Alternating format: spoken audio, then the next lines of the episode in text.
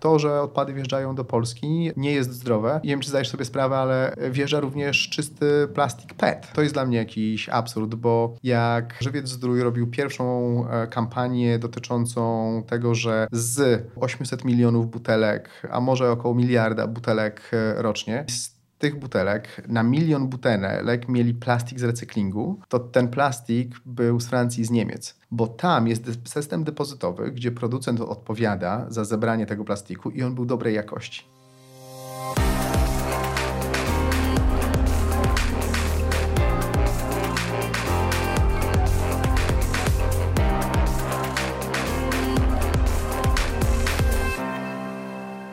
Krzysiek Grzyman, dzień dobry. To jest kolejny odcinek Zielonego e, Podcastu.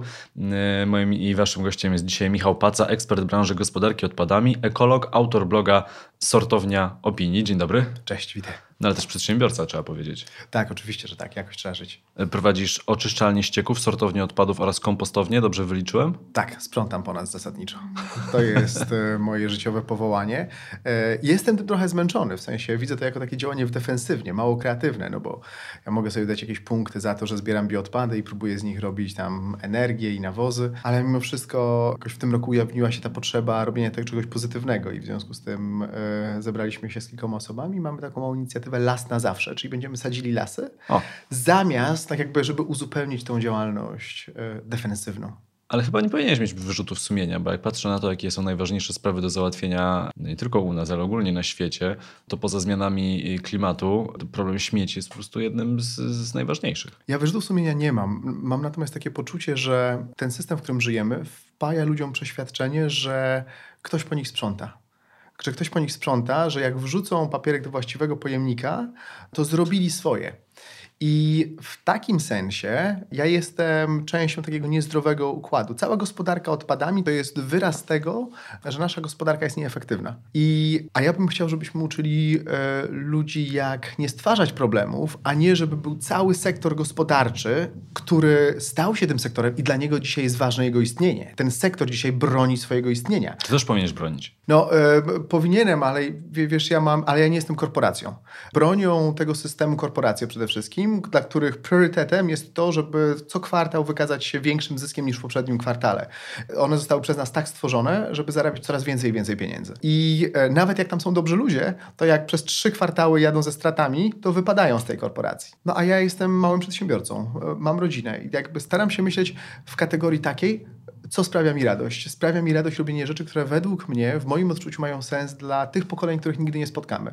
I to jest moje tajne źródło mocy. Jak robię coś, co wierzę, że ma znaczenie dla moich praprawnuków, ekstra punkty do szczęścia. Czy chcesz mi powiedzieć, że największym problemem e, w śmieciach jest to, że w ogóle je produkujemy? Oczywiście, że tak. Gdyby nie było śmieci, zobacz, 200 lat temu mieliśmy gospodarkę, która nie wytwarzała odpadów. Bo... Czyli była to gospodarka obiegu zamkniętego. Dokładnie tak. W którymś momencie pojawił się plastik, w którymś momencie pojawiła się taka pogoń za konsumpcją. Zaczęliśmy wpajać ludziom, że te rzeczy, które są jednorazowe, zaczęliśmy wpajać. W sensie pojawił się zaawansowany marketing wykorzystujący triki psychologiczne i my dzisiaj utożsamiamy szczęście z czymś nowym. No i to jest e, z punktu widzenia planety bardzo, bardzo szkodliwe. To zanim dojdziemy do tego etapu, gdy śmieci nie będziemy już w ogóle produkowali, to powiedzmy o tym, jakie są dzisiaj y, problemy. Bo mamy od y, tego roku znów nowy y, system segregowania odpadów. Mhm. No jak się spojrzy do śmietników Polaków, to okazuje się, że z tą segregacją problemy mamy duże. Jeżeli ktoś ma jeszcze domek jednorodzinny, to może się bardziej stara, bo wie, że można łatwo zidentyfikować, tak. od kogo pochodzą te śmieci. A gdy już mieszkasz w bloku kamienicy, w budynku, gdzie jest jakaś wspólnota mieszkaniowa, więcej mieszkań, to się okazuje, że z tą segregacją mhm. są kolosalne problemy. Tak. Ja mogę, z jednej strony tutaj mogę narzekać i mam bardzo dużo argumentów jak wokół tego, jak kolektywnie y, stworzyliśmy najbardziej kretyński gospodarki, system gospodarki odpadami w Europie.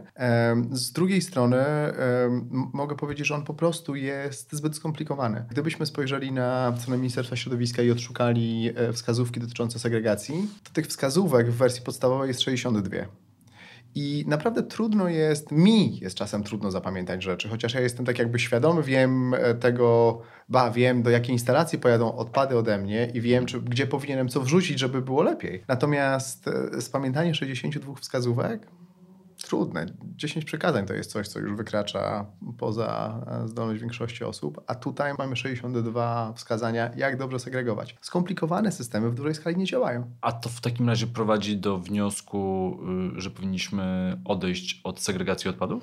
Tak, ja uważam, że powinniśmy może nie odejść, bo ona na jakimś poziomie jest potrzebna, ale... A co z surowcami, co z ich odzyskiwaniem? Mhm. Surowce są tak jakby w hierarchii gospodarowania, jak, jak myślimy o gospodarce odpadami, to wiesz, my najpierw mamy odpady budowlane, mamy odpady niebezpieczne, mamy odpady gabarytowe i to są tak jakby trzy grupy odpadów, gdzie zdecydowanie, o których ludzie muszą pamiętać. To już jest dużo. Chociaż na co dzień ich nie widzimy. Na co dzień ich nie widzimy, ale one tak naprawdę robią bardzo dużą masę e, odpadów, albo bardzo dużą objętość w przypadku odpadów gabarytowych, albo no nie przez przypadek nazywają się niebezpieczne, bo one są największym problemem środowiskowym. Dla mnie sensownym systemem jest system, w którym pozwolilibyśmy się ludzi przez kilka lat skupić na jednym kroku. I paradoksalnie e, tym krokiem powinno być zbieranie bioodpadów. I to już dawno, dawno temu. Jeżeli wszystko inne wrzucimy do jednego pojemnika, to wyobraź sobie, że również my mamy instalacje przystosowane właśnie do wyciągania surowców z odpadów zmieszanych. Natomiast Natomiast ich największym problemem jest to, że te odpady przyjeżdżają mokre, czyli mają w sobie odpady bio. Jak wyjmiemy odpady bio, to te instalacje sobie dużo, e, dużo lepiej poradzą. I ja uważam, że systemem wystarczająco dobrym dla naszego kraju byłby system, w którym po pierwsze prosimy ludzi o to, żeby zbierali bioodpady tylko i wyłącznie. Mhm. E, po drugie, kierujemy ich uwagę nie na pojemniki, do których mają wrzucić odpady, tylko kierujemy ich uwagę na miejsce, w którym powstaje problem. Bo cała gospodarka odpadami to jest kontrola zniszczeń, a ludzie powinni się skupić na tym miejscu, w którym powstają zniszczenia. I te miejsca to są sklepy. Nasze wybory konsumpcyjne determinują to, ile będzie odpadów. Gdybyśmy uczyli ludzi tego, jak nie wytwarzać odpadów, jakie wybierać produkty, żeby generować mniej odpadów, gdzie szukać produktów w opakowaniach zwrotnych. My byśmy zmienili obraz naszej gospodarki, która nie byłaby zdominowana przez międzynarodowe koncerny, ale przez małe lokalne firmy, bo im jest łatwiej produkować produkty w opakowaniach zwrotnych. Zastanawiam się, czy faktycznie tak by było, jeżeli mówisz o tym biznesie, że mniejszy biznes by na tym zyskał, bardzo bym chciał. Nie wiem, jakby to wyglądało w praktyce, bo jednak rynek jest y, w dużej części kontrolowany przez, przez wielkie koncerny, to one nam coś narzucają. A jak myślisz o takim przejściu do takiego nowego e, modelu, gdzie jednak rezygnujemy z tych wszystkich jednorazówek, plastików. Mhm. No, oczywiście można na to narzucić y, po prostu drakońskie opłaty i wtedy to czysto ekonomicznie firmy tak. tego zmusi, ale to musi się zacząć od strony biznesu, czy to się może też zacząć od strony nas, konsumentów? Że my wymusimy na dużych firmach, ok, chcemy inaczej pakowanych produktów. To musi iść ręka w rękę. Natomiast kluczową rolę ma tutaj rząd. Rząd, który powinien stworzyć warunki do tego, żeby opłacało się wszystkim robienie rzeczy, które są właściwe dla środowiska. Prosty podatek, nie, nie mówię o opłacie depozytowej, mówię o podatku. Podatek od opakowań, które są bezzwrotne, tworzyłby taki klimat. Stworzenie standardu opakowania, gdzie mamy powiedzmy 12-15 rodzajów słoików, butelek, które są absolutnie zwrotne w całym kraju, w które można pakować i wtedy się nie ponosi żadnego dodatkowego kosztu podatkowego, to byłby jakiś krok. Ale my zdecydowaliśmy się na wydaje się, że się decydujemy na to, żeby fundować sobie skomplikowany system e, odpowiedzialności producenckiej, który de facto będzie służył utrzymaniu status quo, będzie służył temu, żeby ten plastik cały czas był w obrocie, żeby duże firmy, które e, żyją z tego, że mogą pakować swoje produkty w bardzo tani e, materiał, zupełnie bezwartościowy, nie będą musiały wiele zmieniać u siebie wewnętrznie. A jak patrzysz na e, inne kraje, są takie, z których moglibyśmy dzisiaj brać przykład? Wiesz co, ja bym chciał, żebyśmy wyznaczali standardy, a nie żebyśmy brali przykład, bo to, co się dzieje do tej pory, to my, my powtarzamy błędy Unii Europejskiej, trochę bezrefleksyjnie. Każdy kraj ma swoją specyfikę. Wydaje się, że my jesteśmy społeczeństwem mało zdyscyplinowanym i w związku z tym narzucanie nam skomplikowanych zasad jest nieintuicyjne. Ponadto e, my też mamy de facto mniej odpadów niż zachód Europy, więc stworzenie systemu, który jest skoncentrowany na surowcach, których oni mają dwa razy więcej w swoich odpadach e, w Polsce, też jest bez sensu. My po prostu powinniśmy uszyć sobie na miarę e, ten system i inspirować świat, a nie czekać na to, aż znajdziemy kogoś, kto jest lepszy od nas. A dlaczego mówisz, że całe to sortowanie odpadów, surowców w zasadzie moglibyśmy sobie odpuścić. Skoro już to zaczęliśmy, skoro mhm. no, de facto robimy to od wielu, wielu, wielu, wielu lat, może od tego roku w nowym wydaniu i znów się te frakcje zmieniają, te kosze zmieniają kolory, ale skoro już zaczęliśmy cały ten proces, dlaczego go teraz przerywać? Dlatego, według mnie, Krzysztof, dlatego, że to jest, e, to jest fałszywe rozgrzeszanie społeczeństwa. My dajemy ludziom poczucie tego, że jak wrzucą coś do właściwego pojemnika, to wszystko jest w porządku. To, to są na zero, to znaczy zrobili swoją część, a to jest nieprawda. My powinniśmy przykuwać ich uwagę zupełnie gdzie indziej. I, i każdy człowiek ma jakąś tam ograniczoną przestrzeń intelektualną, czasową na to, żeby się zaangażować w ochronę środowiska. jeżeli my tą przestrzeń wykorzystujemy na segregację odpadów, która jest nieefektywna, która nie działa tak jak, nie przynosi takich efektów, jakbyśmy chcieli, to powinniśmy po prostu od tego odejść, uprościć ją i kierować uwagę ludzi na to, jak konsumują. A ile dziś się odzyskuje z tych odpadów, które my segregujemy? Ile odzyskuje się surowców? Wiesz, odzysk to jest takie pojęcie, to jeszcze nie jest recykling. Odzysk to znaczy, że ja e, wyciągnąłem coś i przekazałem do recyklera, który z tego coś zrobi. I gminy sobie piszą na przykład, że odzyskują, jakby Warszawa w którymś momencie wykazała, że prawie 12% szkła odzyskała. Tylko zapomniała, że w tych 12% patrząc na punkty procentowe, 6% to były zanieczyszczenia. Wziął to recykler i zrobił z tego tylko 6% szkła, ale Warszawa w statystykach sobie wpisała 12%. Więc yy, ten system też jest toczony kreatywną księgowością odpadową i kluczowym celem dla naszego ministerstwa jest wykazanie tego, że, że my sobie świetnie radzimy, że my już mamy te 50% wymagane w 2025 roku dla wszystkich odpadów, aniżeli faktyczne leczenie tego systemu. A gdybyś wytłumaczył, jak działa taki system, który z śmieci zmieszanych, ale jak już zaznaczyłeś y, suchych, jest w stanie wyciągnąć wszystkie frakcje mhm. tych surowców? Ten system jest... Metal to wydaje się dość proste, ale pozostałe. Tak. To są, e, te sortownie są. Te sortownie w Warszawie są co najmniej, w okolicy Warszawy są co najmniej dwie ogromne sortownie, które de facto są przygotowane na to, żeby na raz na tą sortownię wjeżdżały odpady zmieszane. I co więcej, te sortownie, jeżeli wrzucimy tam tylko plastik, no to one przejdą przez jakieś tam sito, ale później ta gałąź, która jest wykorzystywana do, do odpadów mineralnych albo do odpadów papierowych, jest, te, te gałęzie stoją niewykorzystane wykorzystywane. Działa tak jakby tylko jedna nitka. I weźmy plastik. Pewnie ludzie sobie zadają pytanie, jak, jak nam się udaje oddzielić plastik od papieru? Udaje nam się to na takich urządzeniach, które z jednej strony podbijają materiał, a z drugiej strony przenoszą go. To, co jest podbijane, spada w jedną stronę, a to, co jest płaskie, idzie nam w drugą stronę. Więc w efekcie takie urządzenie pozwala nam rozdzielić większość rzeczy, mówi się dwuwymiarowych od trójwymiarowych, 2D od 3D. I w tych 3D mamy 90% plastiku. W tych 2D mamy wszystkie szmaty, mamy wszystkie papiery, mamy wszystkie kartony. Oczywiście zanim dojdziemy do tego etapu, wcześniej mieliśmy sito i po prostu wszystko, co jest drobne, zrzuciliśmy pod to sito.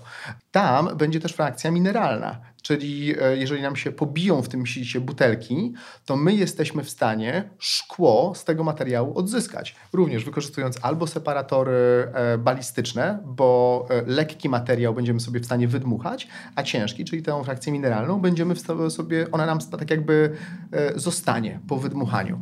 I później możemy zastosować separator optyczny, który wybierze nam szkło. Ten plastik też, po tym jak go rozdzieliliśmy od papieru, on jest kierowany na separator optyczny. Separator optyczny rozróżnia różne rodzaje plastiku i tak jakby wydmuchuje sobie te, które są poszukiwane, czyli które są najbardziej cenne. W tej chwili to dotyczy przede wszystkim polipropylenu, polietylenu, one mają największą wartość HDP. Coraz mniej, PET cały czas zbieramy, ale, ale co, co, wszyscy zaczynają widzieć, że PET, PET czyli butelki czyli butelki, że to jest plastik, który traci wartość, że to jest plastik, który nie ma długiego, no i ten plastik można przetworzyć 2, 3, 4 razy maksymalnie i on potem nadaje się tylko i wyłącznie do spalenia. I dlatego jego cena globalnie spada.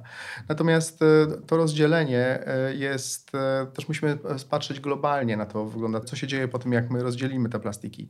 Bo o ile z metalem, z papierem, ze szkłem my sobie nieźle radzimy i mamy przemysł, który chętnie wchłonie ten materiał, o tyle w przypadku plastiku, którego w skali globalnej różnie się podaje, ale przyjmijmy, że opakowaniowego produkujemy w skali globalnej około 80 milionów ton w skali roku. Nasze całkowite moce instalacji do przerobu tego plastiku są na poziomie poziomie 10%.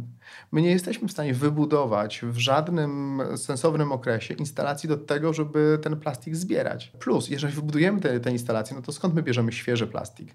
My cały czas potrzebujemy świeży plastik, żeby w przypadku takiego PETA on trzymał jakość. No on się bierze z ropy naftowej. Albo chcemy na poważnie odchodzić od gospodarki opartej na emisji dwutlenku węgla, albo nie.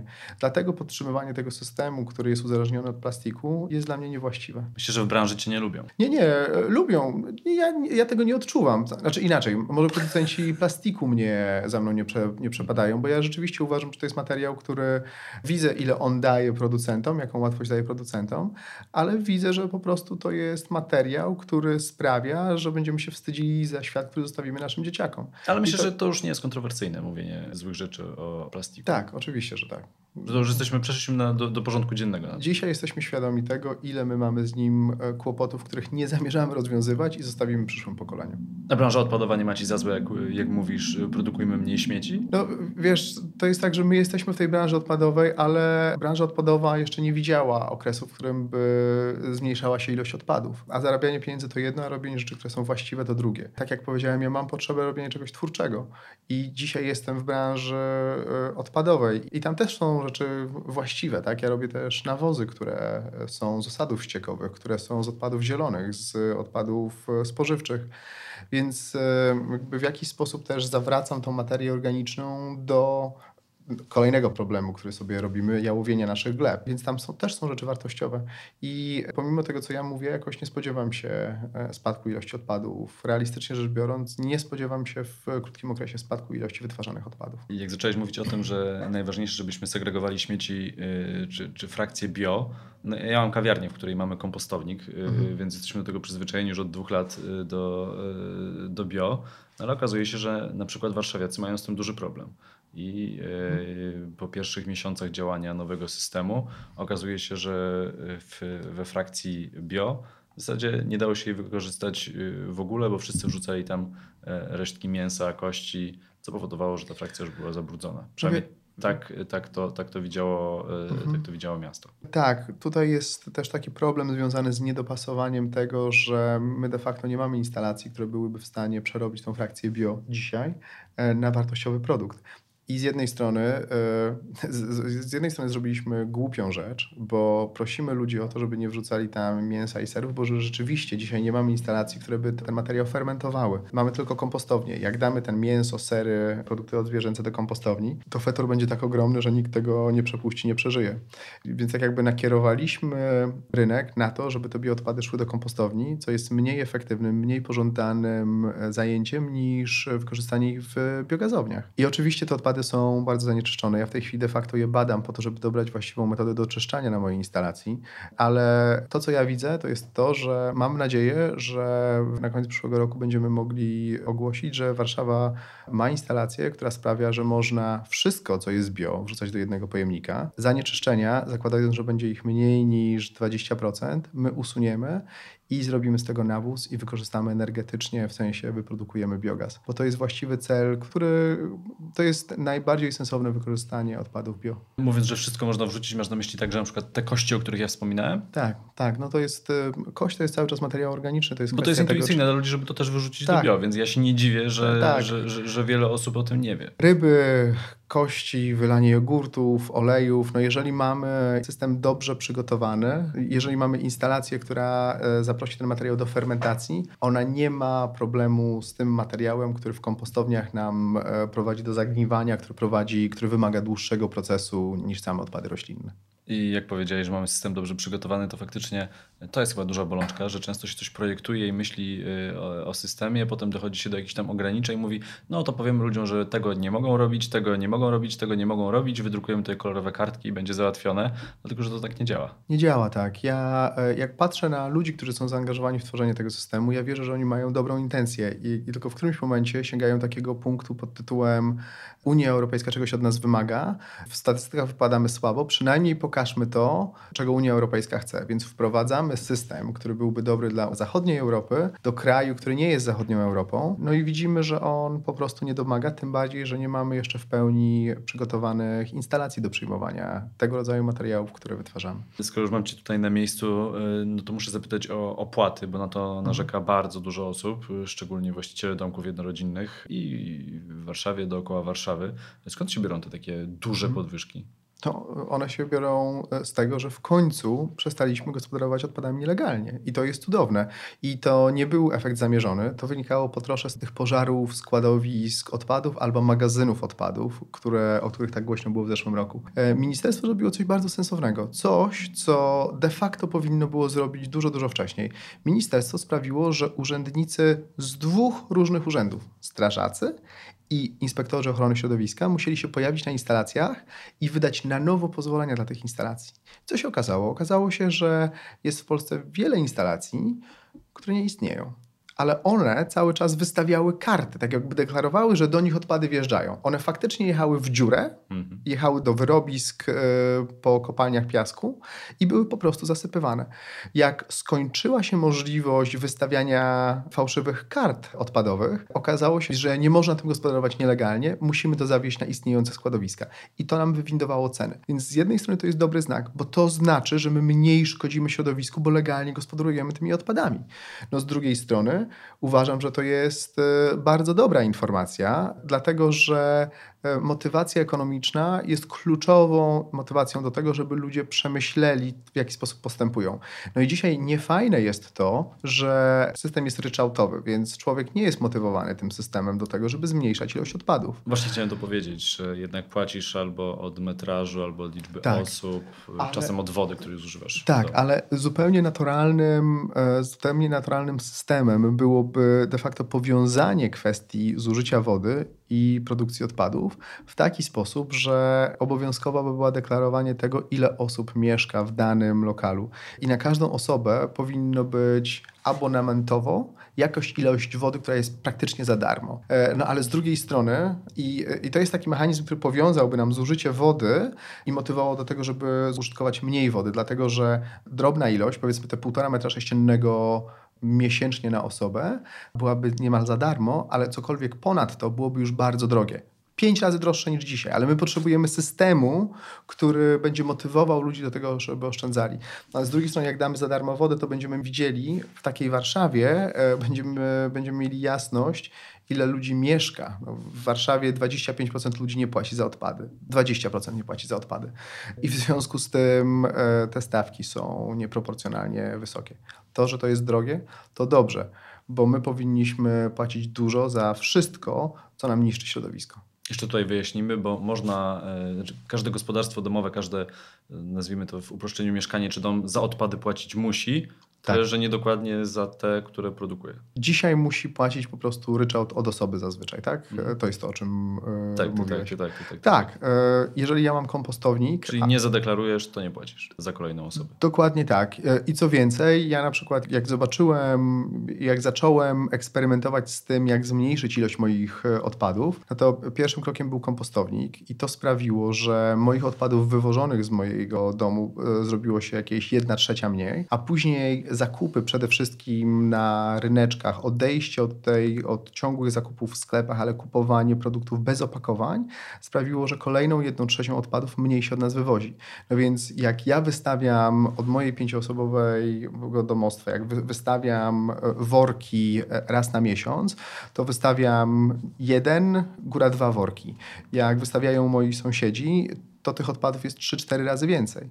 Więc e, dla mnie de facto poza tym, że ja się troszczę o środowisko, nie ma żadnej motywacji do tego finansowej, do tego, żebym wytwarzał mniej odpadów. A jak ty z perspektywy człowieka z branży patrzysz na problem importu śmieci do Polski? Uważam, że on jest marginalny. Uważam, że to jest straszak w pewnym sensie, że to jest, że to jest odwracanie uwagi od istoty problemu. Bo e, kiedy ja słyszę, że wjechało do Polski 300 e, tysięcy ton odpadów, to jest duża ilość ale te 300 tysięcy ton odpadów to jest 2,5% tego, co my mieszkańcy, nie przemysł, tylko my mieszkańcy wytwarzamy w ciągu roku. Tylko po co w ogóle wwozić śmieci do Polski? Bo jest taniej, bo ich zagospodarowanie jest tutaj tańsze. Wiem, wiem, tylko po co, po, po, po co to robić z perspektywy kraju? To znaczy, nie, nie, z perspektywy by, kraju to absolutnie nie ma sensu. Tego można by po prostu zakazać i się tym nie zajmować. Tak, e, tym bardziej, że problem polega na tym, że wielokrotnie było tak, że deklarowano, że do Polski wjeżdżają na przykład skrawki dywanów, które mają bardzo wysoką kaloryczność i mogą być stosowane jako paliwo alternatywne w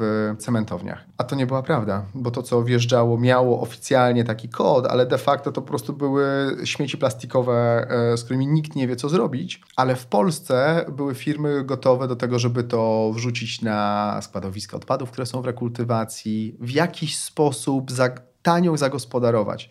Więc tak, to, że odpady wjeżdżają do Polski, e, nie jest zdrowe.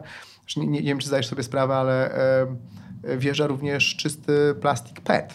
Mhm. E, dlatego, że i to, to jest dla mnie jakiś absurd, bo jak Żywiec Zdrój robił pierwszą kampanię dotyczącą tego, że z oni produkują około 800 milionów butelek, a może około miliarda butelek rocznie i z tych butelek na milion butelek mieli plastik z recyklingu, to ten plastik był z Francji z Niemiec bo tam jest system depozytowy, gdzie producent odpowiada za zebranie tego plastiku i on był dobrej jakości. Ale w Polsce wszystkie firmy opakowaniowe trąbiły przez 10 lat i nawijały makaron na uszy Ministerstwu Środowiska, które niestety nie wykazało się potencjałem intelektualnym, który pozwalałby na przebicie się przez te argumenty.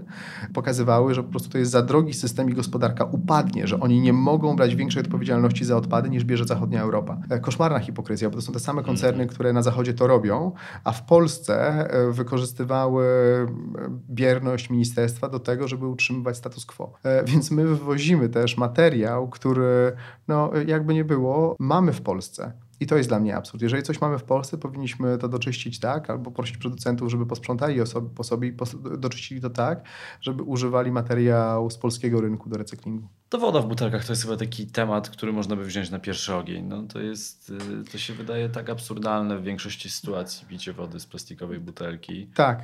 Że to, to nawet trudno, trudno w jakikolwiek sposób y, wytłumaczyć. Czy, no bo rozumiem, że są jeszcze produkty, które na przykład w szklanych opakowaniach opatrz na jogurt na przykład. Mhm. On jest drogi w szklanym opakowaniu. Tak. Domyślam się, że wiele osób po prostu by go nie kupiło. E, e tak jakby chciałbym coś docenić, co się e, zmieniło. Mhm. E, Bakoma, jako pierwszy z tych dużych producentów, z tego co ja widzę, weszła na rynek z jogurtem, owszem, premium, owszem, droższym w szklanym opakowaniu. Pozostali to są mali producenci i rzeczywiście i często z Niemiec i rzeczywiście one są dużo droższe. Tak, ale, ale tę wodę możesz się napić z kranu.